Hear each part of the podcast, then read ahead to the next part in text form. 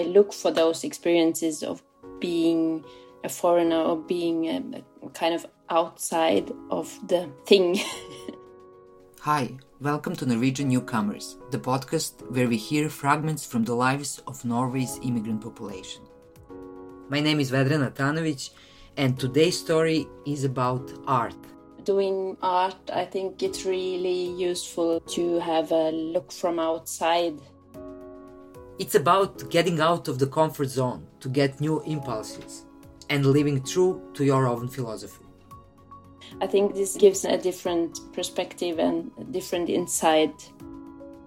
This is Nelly's story. Nelly, welcome to our uh, little podcast family, Norwegian Newcomers. Hello, and thank you for having me. For the very beginning, I would like you to present yourself, to tell us a little bit about yourself. My name is Nelly Winterhalder, as Norwegians would say. Uh, I'm a German and I moved to Norway in 2006. So I've been here for 15 like years. and I'm working as a playwright and theater director in Norway. I'm a trained actress and I studied literature, Italian literature. I grew up in the southwest of uh, Germany, close to Freiburg in the countryside a very small town. Went to school there and lived there. My parents are born in this little town and they never left. So I had to go far away.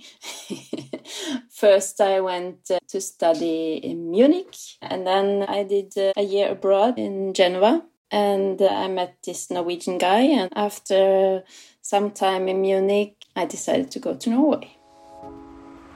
The surroundings where I come from, the Black Forest, um, this is quite similar to um, the Oslo surroundings minus the ocean. And um, there are really nice old towns like Freiburg. Going towards uh, Munich, there's Augsburg and Ulm and all these smaller towns, but um, beautiful old towns. There's a lot of culture and architecture to, to see. And the sausages, of course. yeah, sausages and the best beer and yeah, Oktoberfest. But you studied in Munich, yeah? Yeah, I was doing uh, literature studies at university. In the afternoons, I was doing a marketing job, working in office job. And uh, in the evenings and in the weekends, I would go to theater school to get my education as an actress. Uh, some of my dearest friends went to theater school with me, so but there I'm the only one living abroad. I mean, being an actress, it's not it's not a great idea doing art, I think it's really useful for my work, at least, to have a look from outside. So I really I look for those experiences of being a foreigner or being a, a kind of outside of the thing, whatever it is. I think this it give, gives an, a different perspective and different insight I mean, doing art, you you have you have to be comfortable with the non-linear structures, breaking up all the time, making new experience and new, new friends, and this is kind of part of your work life as an artist. So you have to kind of like it and look for it. I've been, I mean, I've been working like that forever, but uh, two years ago I just formalized it in this uh, theater collective. It's called Ensemble. Ensemble. The process is really important, so we made this uh, the center of our work philosophy. We are doing live art, mostly theater, but um, more to come. So I had uh, one year to finish um, at university for my um, master's and I convinced this uh, Norwegian uh, guy to move to Munich with me. And he had to write his master thesis, so he just uh, did this in Munich.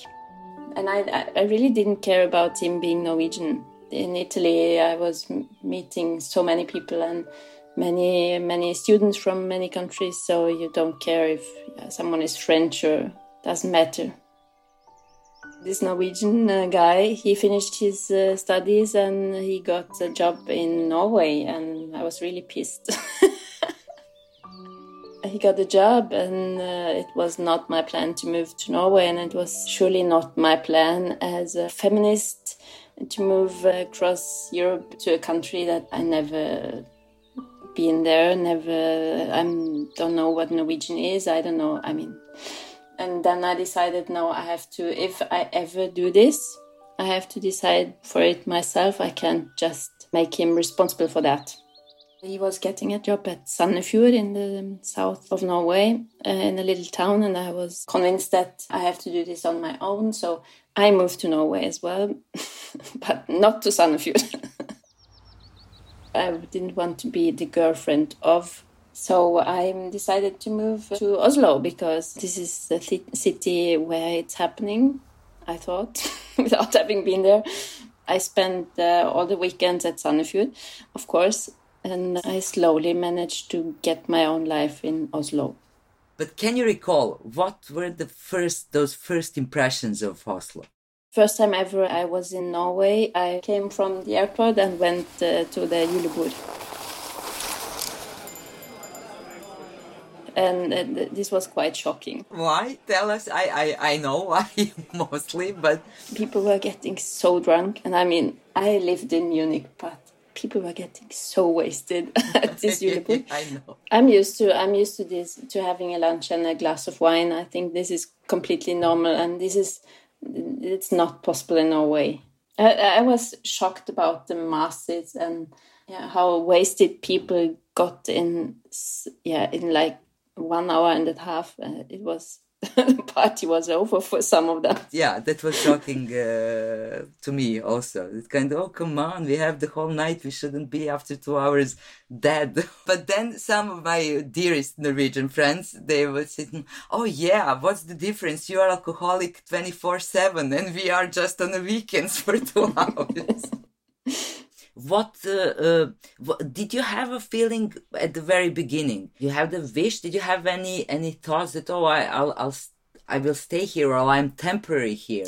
I, I, I had for myself I had to keep it to one year to make it less scary maybe um, because I just uh, I finished uh, studies of Italian literature and uh, as an actress. So it was really not useful for my job in any in any way to to move to Norway. So I thought, okay, maybe I just declare this as one year to learn the language and and to get to know another country and another culture and to see what's what's happening with this guy and yeah, let's just take it easy.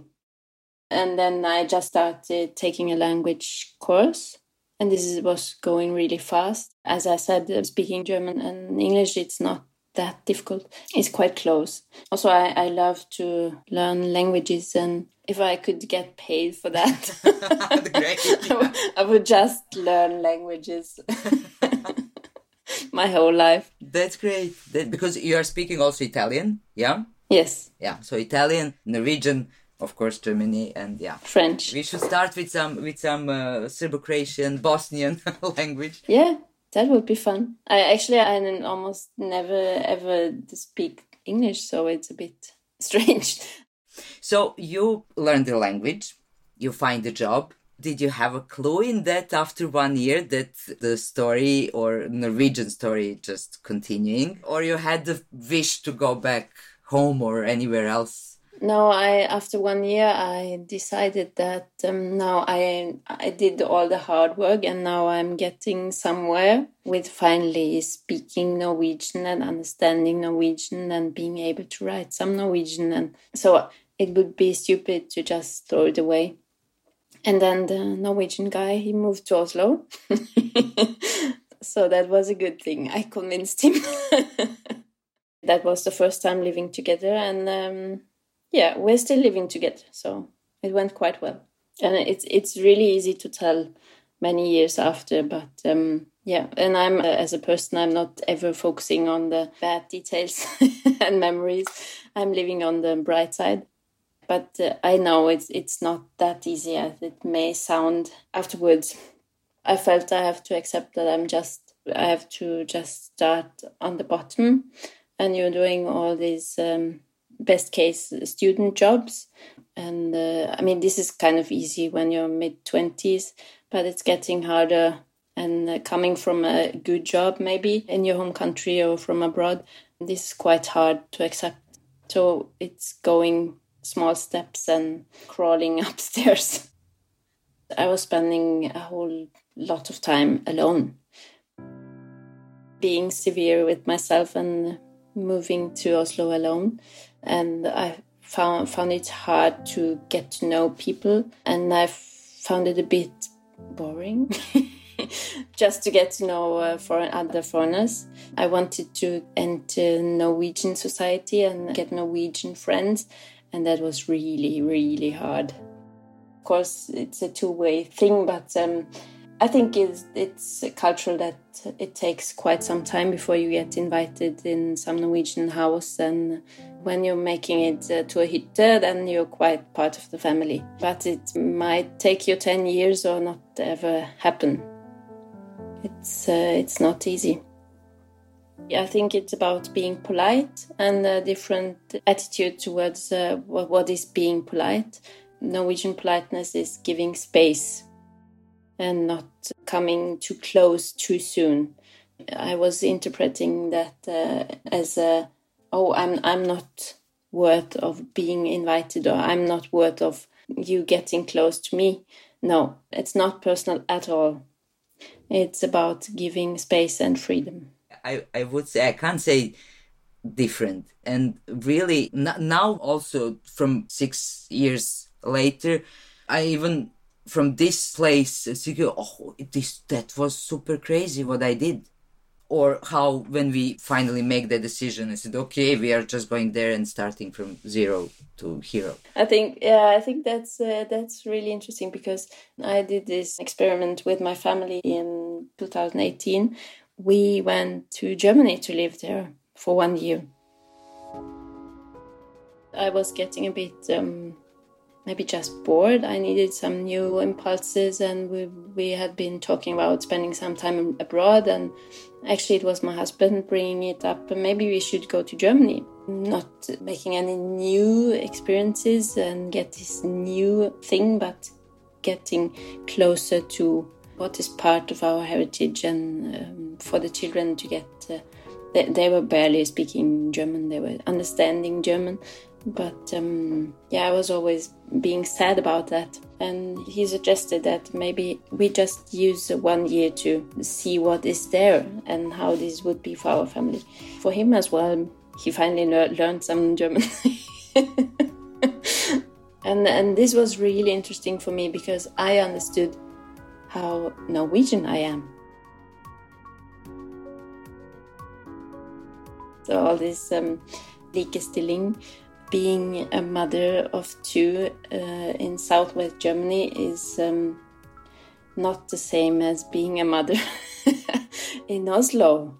Most of the mothers, uh, I would say 80%, um, they are only working in the mornings. And my daughter, she started the first grade. She was at school from 9 to 11. Children would just go home because the mothers were home, of course. So these two adults working parents is not a concept. we had a babysitter and we had quite a lot of home office, so we practiced some corona thing. And we were working remote mostly in Norway, so this was okay. But that was strange, and I was reacting at some stuff and all the German bureaucracy. I mean, Norway is uh, great in some ways. Maybe it's part of this, as we were talking about giving space and giving freedom. This is so deeply part of Norwegian culture. And I mean, this is not part of German culture. It's about power and control. And now I'm talking about the German countryside. Uh, this is also different in Eastern Germany, which has a totally different story of equality or in the bigger cities like Berlin or Hamburg, it's different. But uh, this power and control thing, it's about um, power is money, and the one having the income is controlling and having the power to decide. And this is mostly men, and uh, women also having this power of the home, deciding about what is best for the family, for the children, and being the expert of everything. And this is also some kind of power and control, which I see can be difficult to give up. So these are structures that have grown for generations, and it just takes time. So I feel Germany is kind of 15 years behind Norway before spending the year in Germany, I always had the feeling that um, I have no home because I'm not I'm not Norwegian and I'm I'm slowly in growing distance from Germany as well. Living in Germany again, I understood how dear this Norwegian part of me is, how much I belong to Norway, and I understood as well just only the countryside of this home region in Germany is making me feel so much at home. I just uh, can't explain how this is going on inside me just when I'm going there. I just wanted to say thank you so much for listening to Norwegian Newcomers and remind you that if you want to further support our podcast, we have a Patreon. There you will get every episode one week before everyone else and we will be able to continue with this project that we really love. You can find us at patreon.com slash Norwegian newcomers, or you can press the link in the episode description. Thank you very much. It really would mean a lot. It's really hard to have a family and being an artist survive is not easy in any country. but there's a lot more funding and a lot more possibilities in Norway. We're kind of at a turning point now. I have many colleagues in Norway who just looked for another job, uh, maybe doing some art on the side. As I know, many in their 40s and 50s, they're getting tired of the struggle. So maybe this is what would have happened anyway. I think Norway has quite some opportunities with the fundings, and they're really trying to keep artists going. But of course, theater is live art and uh, it's ritually happening when we are in a room together or spending time together about the story together and creating together in the end. So without public, it's not happening. There is no, there is no, no conversation in the other part. Looking to Germany, I see that um, there's, of course, less fundings always. I know uh, people there as well uh, really struggle financially. I see the theaters are really, really creative, um, working with digital formats and virtual reality and really doing great things. I think the Norwegian theaters may be a bit lazy. I would have expected maybe more creative stuff. Okay, what am I doing? Just going to survival mode. I've really felt the urge to do some something creative, so um, I came up with a project to have theater on the phone. I was talking to a colleague and friend in Germany in April last year. He was just having had a COVID infection. And I was saying, Yeah, I'm just, I'm so sad. Now I can't give art to people. It's about giving, it's interacting and giving a gift. It's about sharing. How, ca- how can we give them time together? I was mentioning that I, I just want to, to call people and read them some poetry or some text. Um, and he was just listening, and uh, then he said, Okay, let's do that. And I was like, Okay, yeah, okay, let's do that. And then we, we bought a website and and found out about the booking system. Uh, found some text that we wanted to read in one week. We had um, a project. Could people call the number yeah, they could book a time like you do at the doctor's. You just book an appointment. An actor would call you and uh, ask you, uh, Where are you? And uh, if you want to share, How are you today? What's the mood? And um, then, based on, on the answer, the actor would choose a text to read a poem or part of a novel or a monologue. I was doing production and um, concept So I was not talking to the people directly, but the actors they didn't want to stop because they they were sharing these moments and I, I got so many. They would call me afterwards you know what? Now i have to tell you I, I met this one. And he told me and people were sharing really intimate stories about someone dying or really um, existential stuff um, and people were touched by text and also some were quite distant in the beginning of the conversation. They would just open up after the experience. So it was it was a gift for all of us. We did like five six hundred conversations. We stopped uh, this year in april. So we did for almost a year and uh, just got an email from um, a lady and she was uh, talking to the actors every week. She was booking an appointment every week. And this was her interaction in this year.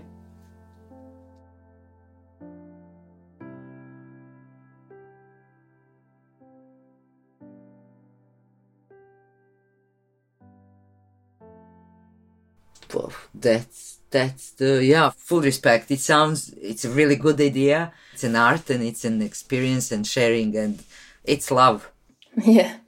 Even it sounds pathetic but it's true. But nelly i would like you also because i know that you're super busy. Will you please give us your project for people from oslo? Possibility where they can check come. Yes um, in august september i'm working uh, with a play for young children from three to six, so kindergarten, at the Ungeviken Theater, that's in Lillestrøm, outside of Oslo.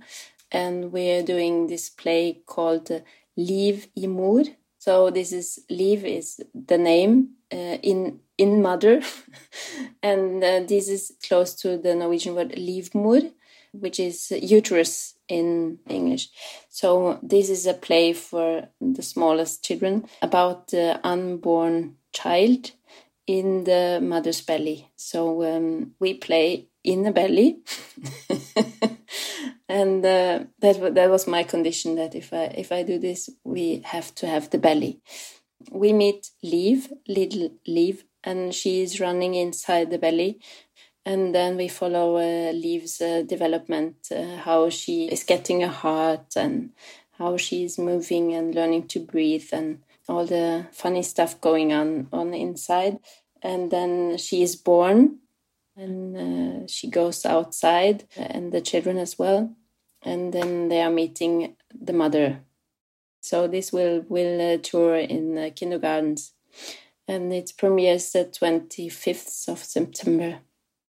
I have had um, two productions that were postponed from um, Corona. So there is one um, playing in Germany, the Wolfsburg, Theater Wolfsburg, called in English it would be a, a question of the beginning. So this is about, uh, this is a play for adults about where does our responsibility start? When the planet is going down, is this my fault? Should I do something about it?